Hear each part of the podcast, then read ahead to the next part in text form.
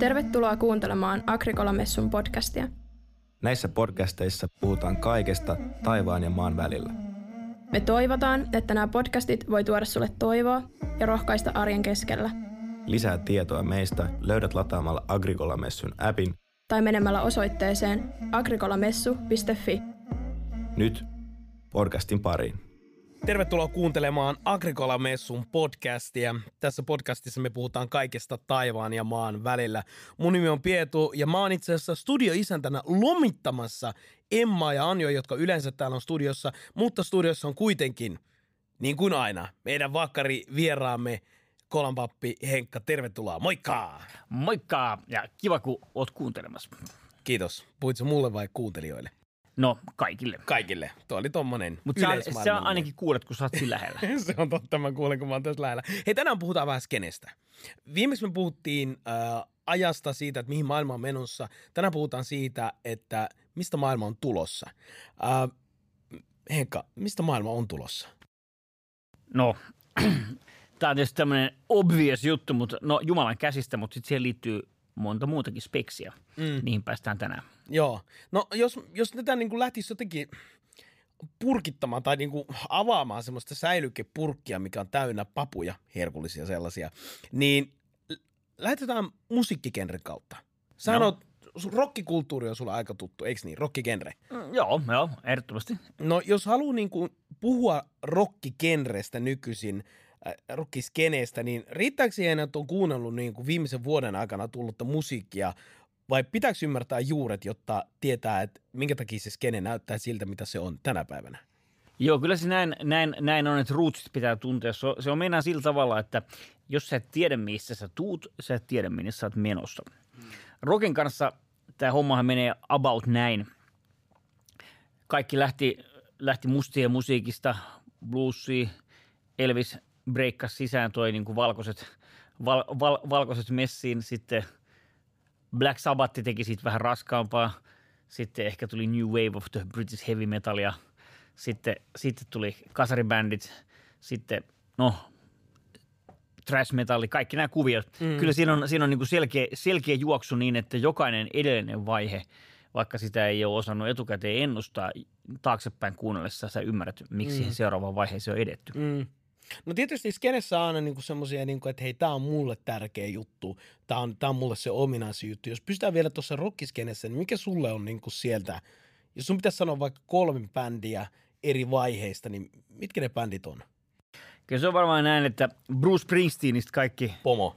pomo, Ai pomosta musan kuuntelu lähti The River-levystä ja sen jälkeen, sen jälkeen sitten tuli kyllä todella nope, nopeasti Kasari Heavy Iron Maiden, niin kaikki, kaikki nämä kuviot, ACDC, se on, se on muuta aika lähellä bluesia mun mielestä, raskasta sellaista. ACDC, Niin. raskasta bluesia. Joo, joo. Joo, ja sitten, sitten tietysti siitä kaikki, kaikki mitä tuli.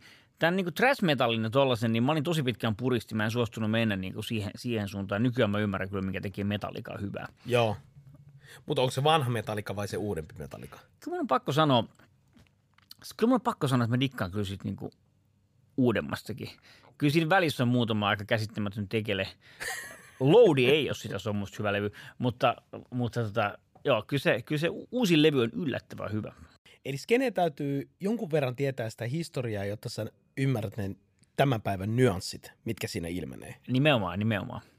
No, jos mietitään kristinuskoa, mennään aasisilla tässä skenessä siihen. Ää, mitkä ne niin kuin kristinuskon jutut on, jotta sä pystyt ymmärtämään sitä, että miltä se skene nykyisin näyttää? Koska kyllähän sehän, se on vähän niin kuin semmoinen lipevä kala, että sä et oikein niin kuin saa kiinni siitä, että mitä se niin kuin nykyisin on, se skene.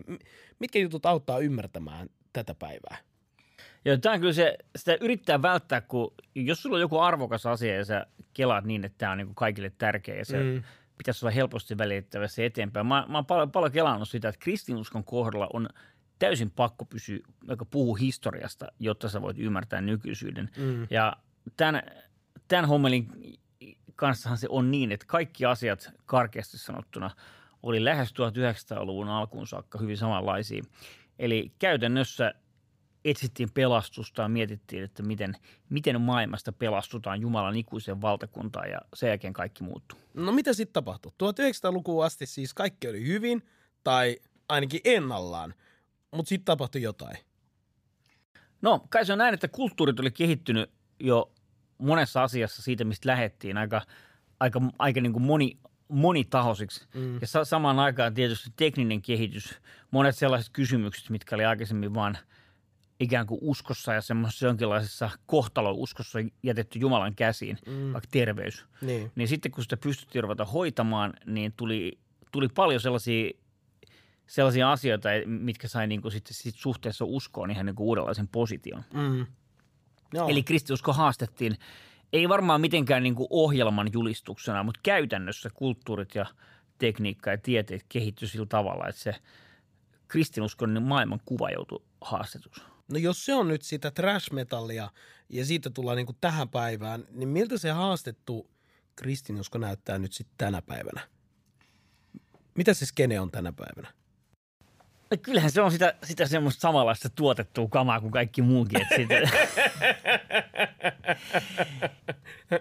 et se niinku homma, homma on niin, mä, mä niinku siis, mä en tiedä joudunko mä vastuuseen sanoista, sanoista joskus, mutta musta oikeasti tuntuu siltä, että musan kehitys on jollakin tavalla pysähtynyt.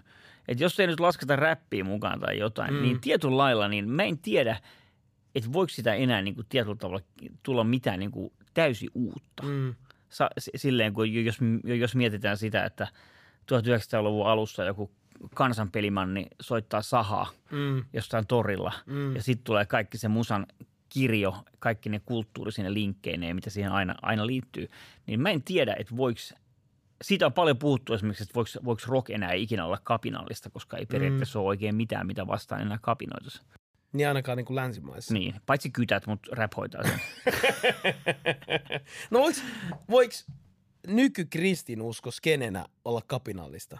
Vai onko se jotenkin niin kuin semmoista vähän niin kuin äidin jauhelihakeitto, että se on tuttuu, turvallista, ehkä jopa niin tuttua, että sitä syödessä ei edes tajuu sen arvoa.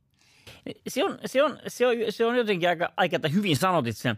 Siinä, siinä hommassa, hommassa on käynyt, käynyt näin, että sitten kun tämä juttu haastettiin, niin siihen ei vastattu tekemällä se vanha pohja vahvemmaksi, Mm.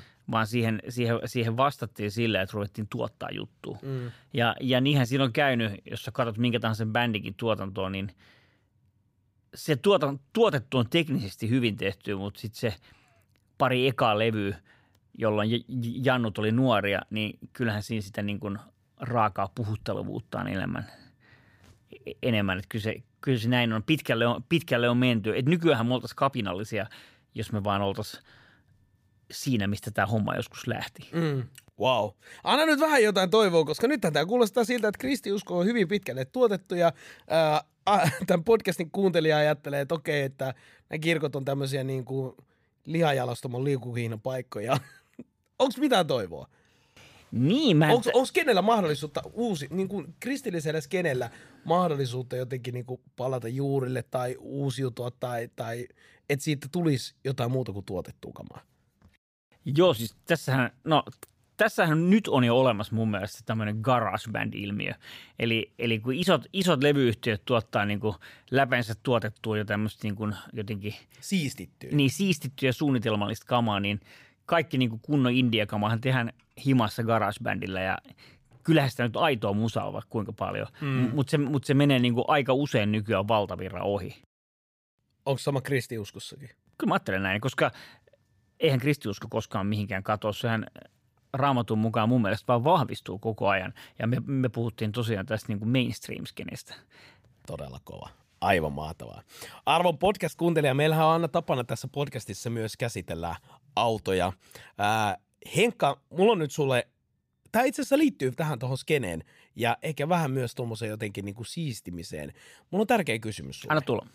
Ää, eräs saksalainen automerkki, ää, joka kantaa käsittääkseni tytön nimeä, niin se on tehnyt semmoisen jutun, että sen takapuskureissa sä hahmotat ikään kuin molemmilla puolilla pakkoputkia, mutta vain ja ainoastaan toisella puolella on pakkoputkia. Miksi Mersu tekee näin?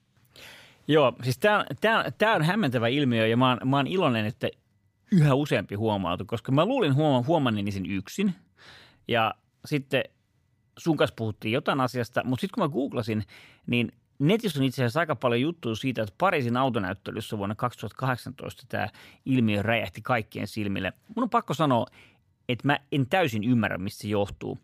Osittain mä ymmärrän sen, koska yleensähän on muotoiltu niin, että se näyttää, että siinä autossa olisi niin kuin tupla Niin. putket takana. Ja perinteisesti, jos nyt yhtään tuntee auto, automuotoilun niin kuin viestejä ja historiaa, niin kaksi erillistä pakoputkia viestii voimaa. Mutta se ongelma on siinä, että se on tämmöinen 20-footer. Se näyttää 20 jalan päästä siltä.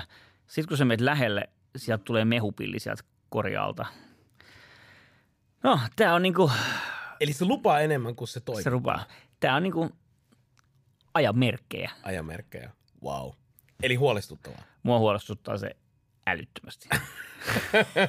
Nyt jos arvon kuuntelija sä koet, että tämä on valtavan toksista ja ehkä jopa parta alkaa kasvaa tätä kuunnellessa, ei mitään hätää. Ää, Kesälomittaja ei ole aina täällä ja toivottavasti saadaan myös Emma ja Anu mahdollisimman pian takaisin studioon tuomaan vähän tasapainoa tähän maskuliiniseen tota, ää, hikimajaan.